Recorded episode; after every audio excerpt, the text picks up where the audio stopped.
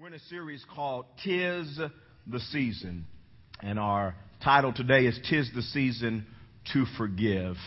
And when I think about the subject of forgiveness, I can't help but think about Joseph and all that he went through and how he handled and, and dealt with the pain of the past. Look with me in Genesis chapter 37 if you have your Bible. Genesis chapter number 37. We're going to begin reading. If you don't have your uh, Bible with you, uh, the scriptures will pop up on the screen there.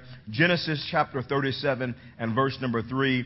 The word of God reads, Now Israel loved Joseph more than any of his other sons because he had been born to him in his old age. I mean, you think your family is the only dysfunctional family. Can I tell you, families were dysfunctional back in biblical times? Here we have a father favoring one son. Scripture says actually that he loved Joseph more than the other sons. I mean, that is definitely dysfunctional. Scripture goes on to say, and he made a richly ornamented robe for Joseph. When his brothers saw that their, that, that their father loved him more than any of them, they hated him and could not speak a kind word to him. It's easy for us to, to read that and just go on about our business and not really think about that, but, but, but really grasp what the scripture says. Can you imagine growing up in your family? Maybe you have siblings, and can you imagine every day your brothers or your sisters hating you, never having a kind word to say to you? Can you imagine sitting around the dining room table and your brothers and your sisters hating your guts?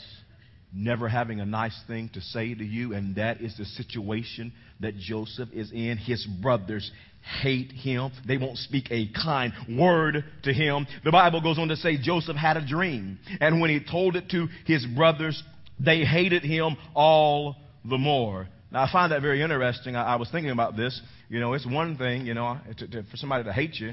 I don't know what it means to hate all the more. You know what I'm saying? I mean, that's pretty interesting, isn't it? His brothers didn't just hate him, they hated him all the more. I mean, hate's bad enough. but, but they, the scripture says they hated him all the more. They absolutely despised and hated his guts. Isn't it true that the people who are closest to us have the tendency to hurt us the most? Isn't that so true?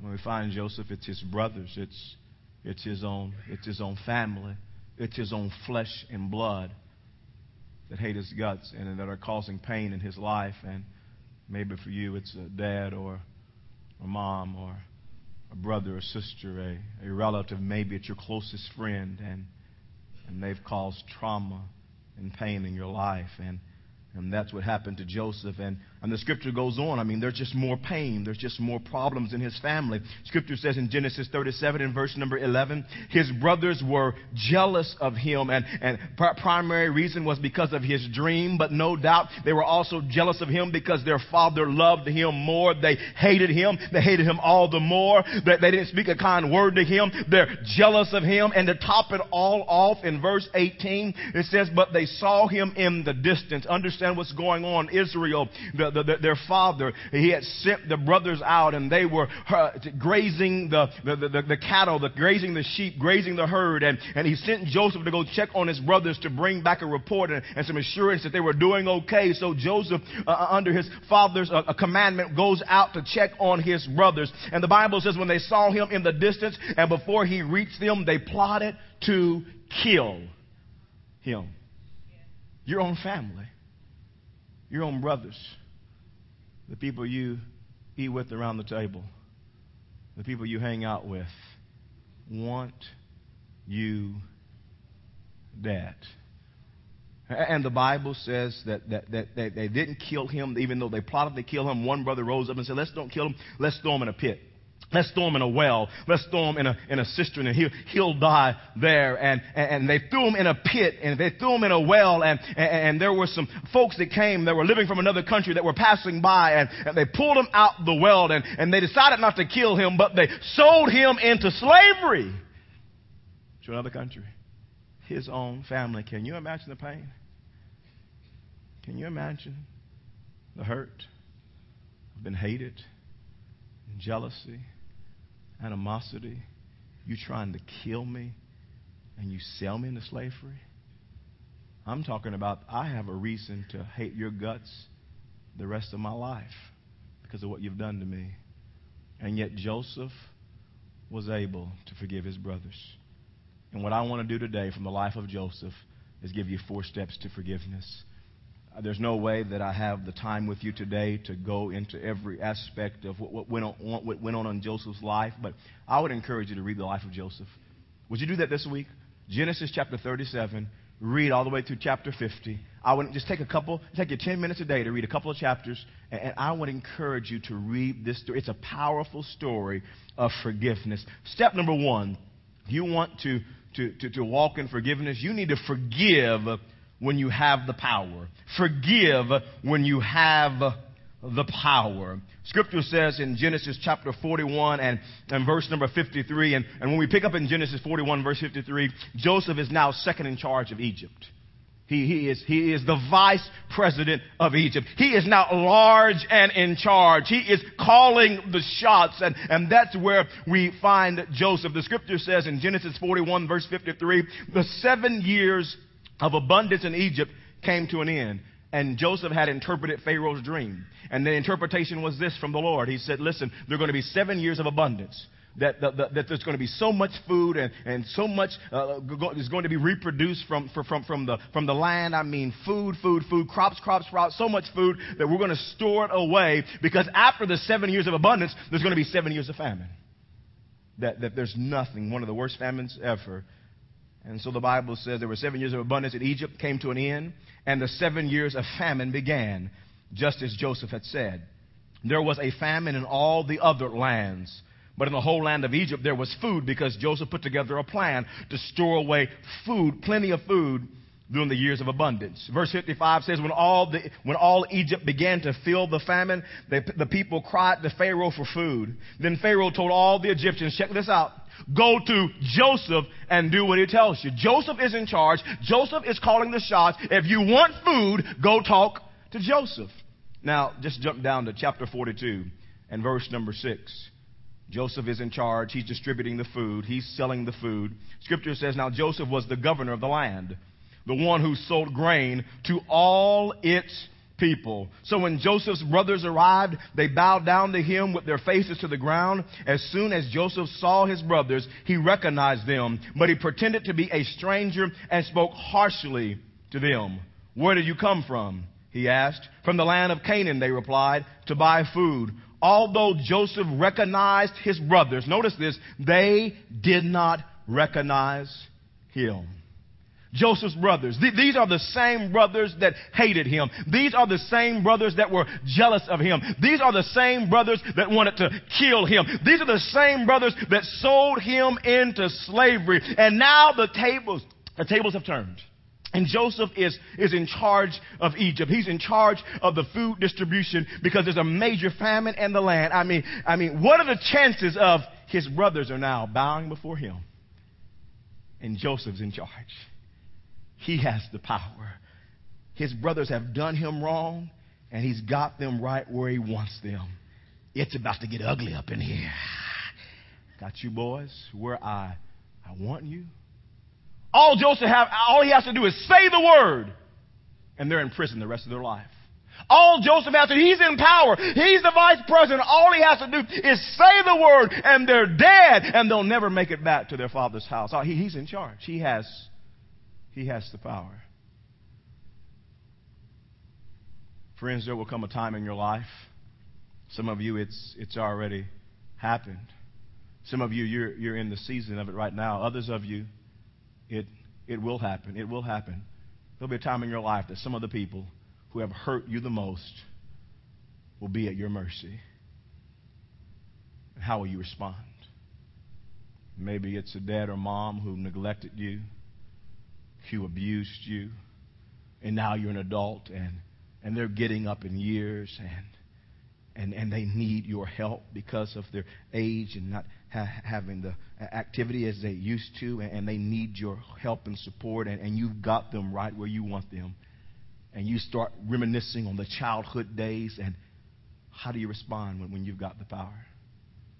Maybe it's a brother or sister, and, and they hurt you deeply, and they disappointed you.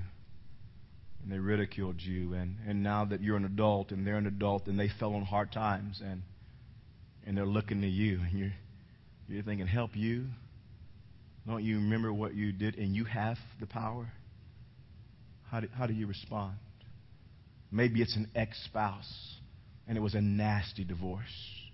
And they said things to you that you'll never forget. And maybe now you are in a situation that, that they're in need, they're going through pain, and, and, they reach out to you, and, and you've got them right where you want them. How do you respond? How do you respond when your closest friend that you trusted in and confided in stabs you in in your back? And, and now they're in a time of need, they're in a time of crisis, and they reach back out to you. How, how do you how do you respond? If you're a follower of Jesus Christ, your response should be the same as Joseph's. You should choose to forgive those who have hurt you the most, even when you have the power. So, Pastor, how do I do that? That, that leads me to point number two. Point number two how, how do we accomplish that? Number two is this the second step to forgiveness. Understand that forgiveness is a doorway to God's blessings. A doorway to God's blessings. Genesis chapter 41 and verse number 51 says, Joseph, this is prior to his brothers arriving on the scene in Egypt. This is before that transpires. Scripture says, Genesis 41 verse 51, Joseph named his firstborn son Manasseh. And Manasseh literally means it is because God has made me forget all my trouble. I named him Manasseh because God has made me forget all my trouble and all my father's household. Joseph said, I've been through pain, I've been through hurt, I've had a horrible past. People have let me down, they have hurt me, they wanted to kill me. But you know what I've done? Somehow, some way, I was able to give this over to God. Somehow, some way, I was able to release the bitterness, release the pain, released the grudge, and I was able to give it to the Lord. He says, somehow, some way, through this process of, of walking with God, God has helped me. He has done, only God could do this. God has done a work in my heart, and I have been able to forgive my brothers. And God has helped me forget all that they had done to me. And, and Scripture goes on to say after Joseph was able to forgive and after he, he let it go, uh, he, he didn't keep the bitterness alive. He, he, he released it over to God. Verse 52 says, the second son he named Ephraim. And th- th- this name literally means it is because God has made me fruitful in the land of my suffering. And here's what I want you to notice. He, Joseph said, first of all, God made me forget all of my trouble from my father's house. God, God helped me to forgive and, and to forget. And then he said, after I was, after I forgave and for, forgot what my brothers done to me, he said, I had Manasseh. And God made me fruitful. God blessed me in the land of my suffering. But, but here's the key. Before you can have an Ephraim, you first have to have a Manasseh. And so many people are saying, I want God to bless me. I want God to make me fruitful. I want the Lord's help. I want the Lord's hand. And yet they're walking in bitterness and they're holding grudges and they're resentful and they're retaliating and they're hateful. And Joseph said, listen, listen, before I ever had an Ephraim, I had a Manasseh and somehow God helped me. I'm not minimizing the pain. They did me wrong. They stabbed me in my back. They neglected me. They hurt me. They sold me into slavery. But God has helped me to forgive. God has helped me to forget. And because I was able to have a Manasseh, God has blessed me and I've had an Ephraim. And the Lord has made me fruitful in the land of my suffering. And the tragic thing is this some of you are, followers of Jesus Christ in this place, and you're missing out on God's best because you haven't had a Manasseh. Your past is eating your life. You're bitter today. You're holding grudges today. You're retaliating and you're missing out on God's best. You have to have a Manasseh before you can have an Ephraim. Matter of fact, this principle shows up in, in the New Testament in Mark chapter number 11. The context here is Jesus is teaching on the subject of prayer. He's talking about how, how, to, have a, how, how to have an effective prayer life. And as you know, as a follower of Christ, one of the most vital components to our relationship with Christ is our prayer life, is us communicating with the Lord and Him communicating back to us. And, and Jesus teaches us in this, in this portion of Scripture how to have an effective prayer life, how to get your prayers answered. Mark 11 and verse 24, Jesus said, Therefore I tell you, whatever you ask for in prayer, Believe that you have received it and it will be yours. Jesus says you will have an effective prayer life. When you pray, when you ask your Heavenly Father for something, you have to believe, you have to have faith that you have received it even before the answer has occurred.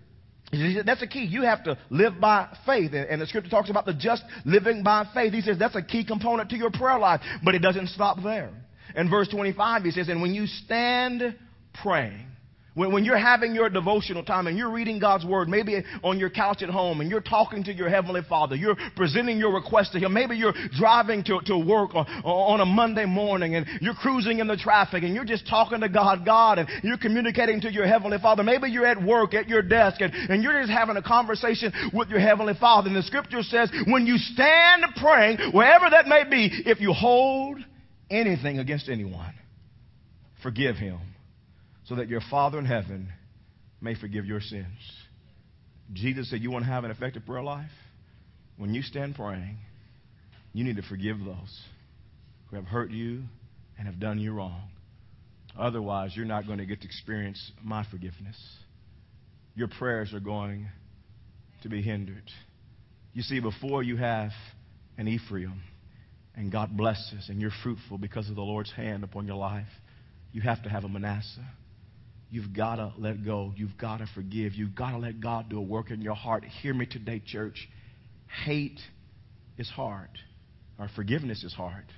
It's really hard to forgive. But, but, but can I tell you, hate is harder? It really is. Hate is so much harder. It causes you to miss out on God's best. Have a Manasseh so that you can experience God's blessings upon your life. Point number three there's a third thing that, that I want you to see today. Realize that God is in control. Realize that God is in control. One of the major secrets to, to forgiveness is realizing that God is in control of our lives, even in the bad times. Now, friends, hear me today. So many people, they'll, they'll, say, you know, I know God's with me. God's in control. He, he's, the, he, he, he's leading my life. He's guiding me. God is in charge of my life in the good times. But, but when things are rocky, when, when there are dark days, when, when things are not turning out like you thought they should, and you're experiencing pain and, and you're experiencing isolation, so many people have a hard time saying God is still in control. And one of the major keys to forgiveness is even in the bad times, you must understand that your Heavenly Father is still in control of your life. And friends, that is how Joseph was able to forgive his brothers he truly understood that God was in control of his life. Matter of fact, this is how I'm telling you, you have to take time to read all of this for yourself. Genesis 37 to, through, through, through chapter number 50. I, I just want to sum up what Joseph said, his perspective on all that he had been through. Genesis chapter 50 and verse number 20, he was talking to his brothers, the ones who had hurt him and violated him and sold him into, into, into slavery. He said, Fellas, you intended to harm me. You tried to hurt me. You tried to kill me. You sold me into slavery. You had evil intentions toward me. You intended to harm me, but God. Come on, everybody say, but God. Come on, I want you to think about your situation, those who have abused you, and those who neglected you, and those who raped you, and those who let you down, and those who walked out on you, those who have spoken evil to you. Come on, I want you to begin to picture those who have done you wrong. Get them in your mind. Everybody say, but God. Come on, but God. He says, you tried to hurt me, you tried to harm me, but God intended it for good to accomplish what is now being done. The saving of many lives. Joseph said, I know you meant it for harm, but God still had a plan for my life. I know you meant it for harm, but God is still in control of my life. God still has the last word, even though you've done all this evil to me. God is in control. And friends, you have to be confident today. You have to be confident all that you've been through, all the pain you've been through, all the disappointment you've been through. You have to be confident that your Heavenly Father is still in charge of your life. And friends, can I tell you something about God? God always wins. Come on, just turn to the end of the book and read. I said, God always God always wins, no matter what they've done to you. It might be a dad or a mom, a brother or a sister. It might be your best friend. They have let you down. I want you to know that God is bigger. God is in control. And the reason that so many people won't forgive, the reason that so many people try to get even, is because they really don't understand. And they really don't have a deep conviction that even during the bad times, God's still in control of my life.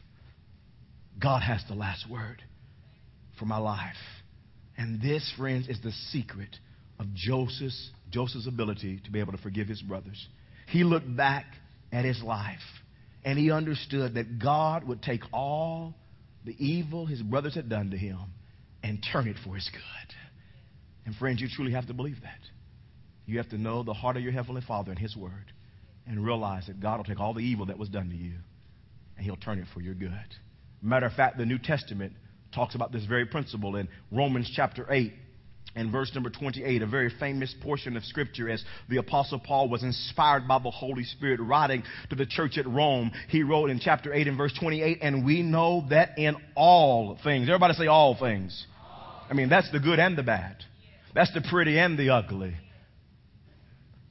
In all things, the disappointments, the hurt, the abuse, the neglect, in all things, God works for the good.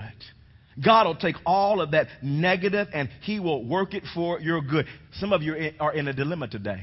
Because your dilemma is this, Pastor, I've been through evil. I've been through hell. I've been disappointed. They have talked about me. They have done me wrong. And it has been years, and I have not seen God work it for my good. Well, you have to understand there's a condition to this verse. This verse is not for everybody.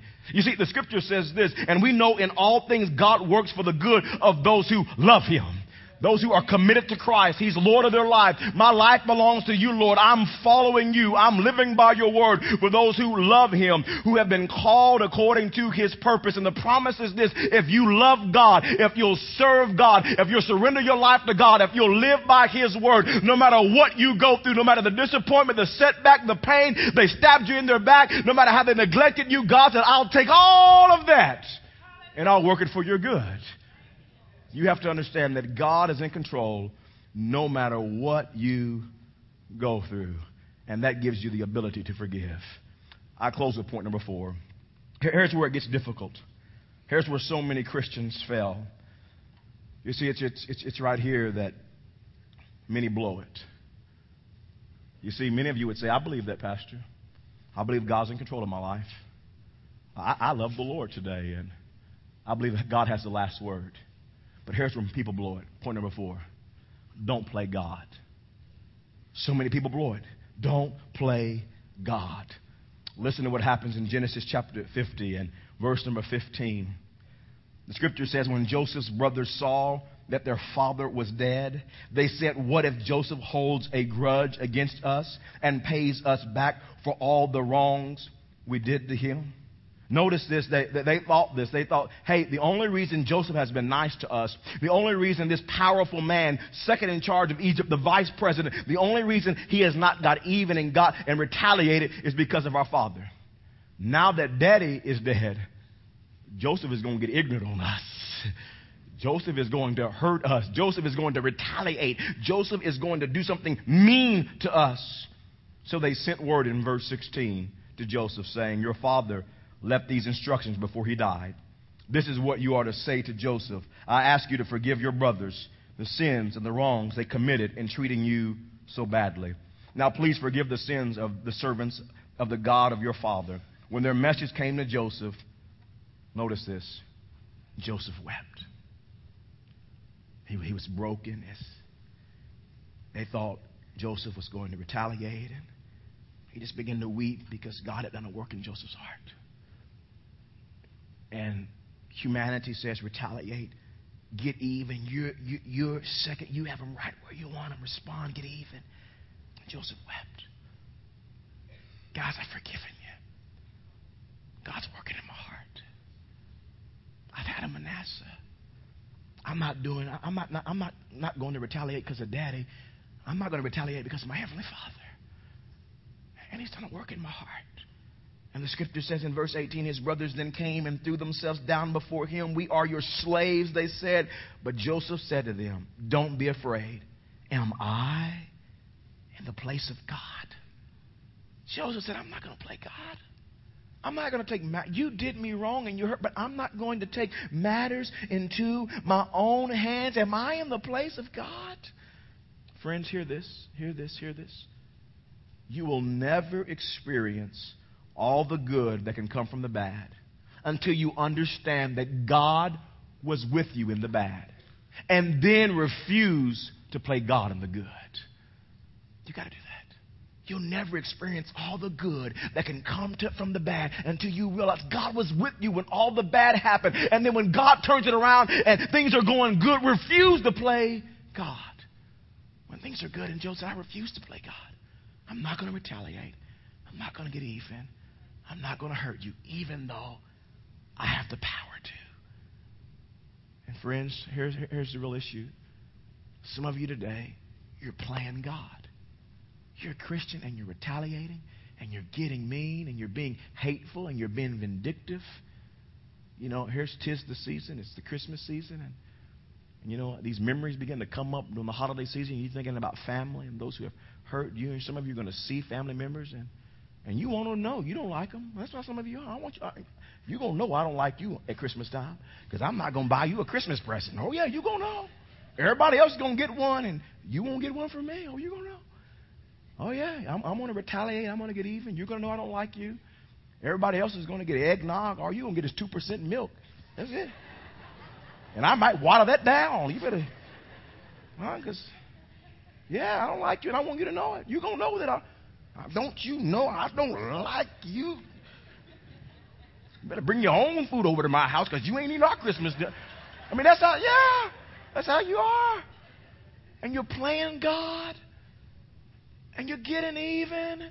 And the scripture says in Romans 12 and verse 19, do not take revenge, my friends, but leave room for God's wrath, for it is written, it is mine to avenge. God says, I'm the one that avenges. I'm the one that gets even. God says, I will repay, says the Lord. But the only way that I'm going to repay, the only way that I'm going to step in on your behalf is you don't take revenge.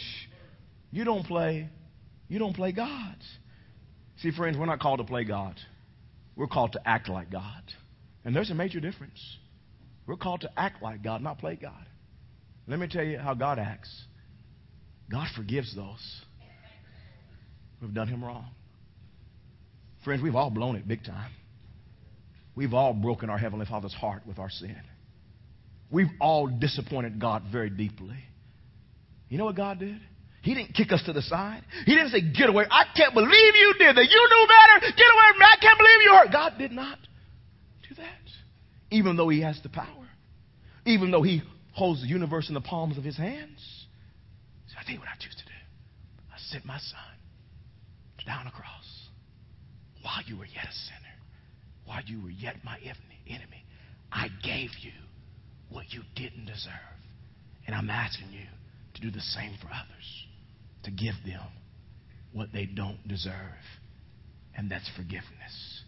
And the scripture says in Colossians chapter 3 and verse 13 bear with each other and forgive whatever grievances you may have against one another. Why? Forgive as the Lord forgave you. Don't ever forget. God extended His mercy in spite of your sin, in spite of your faults, in spite of your mistakes, He extended His mercy and His grace to you, and He forgave you of your sins. And God said, Because I was willing to, even though you deserve hell, you get heaven. Even though you deserve turmoil, you get peace. And because I did that for you, you do that for others. Sir, ma'am, some of you are holding a rock of unforgiveness. You, you, you've got your hands wrapped around a rock of bitterness, a rock of resentment. And can I tell you today, would you take the rock and would you release it? Would you give it to God? I'm not trying to minimize the pain. I know what it is to see my parents divorced. I know what it is to grow up and experience abuse. I know what it is to grow up and be disappointed and hurt. And I also know what it is receive God's forgiveness. And I know what it's like to have a heart that God changes, a heart of love. I know what it's like to see people that have done me wrong and say, I love you. I forgive you. You don't have to be nervous around me. I'm not trying to get even. God has worked in my life, and He's forgiven me, so I choose to forgive you. Church, tis the season to forgive. Lord Jesus, thanks for working in this place. I pray that your Holy Spirit would begin to minister.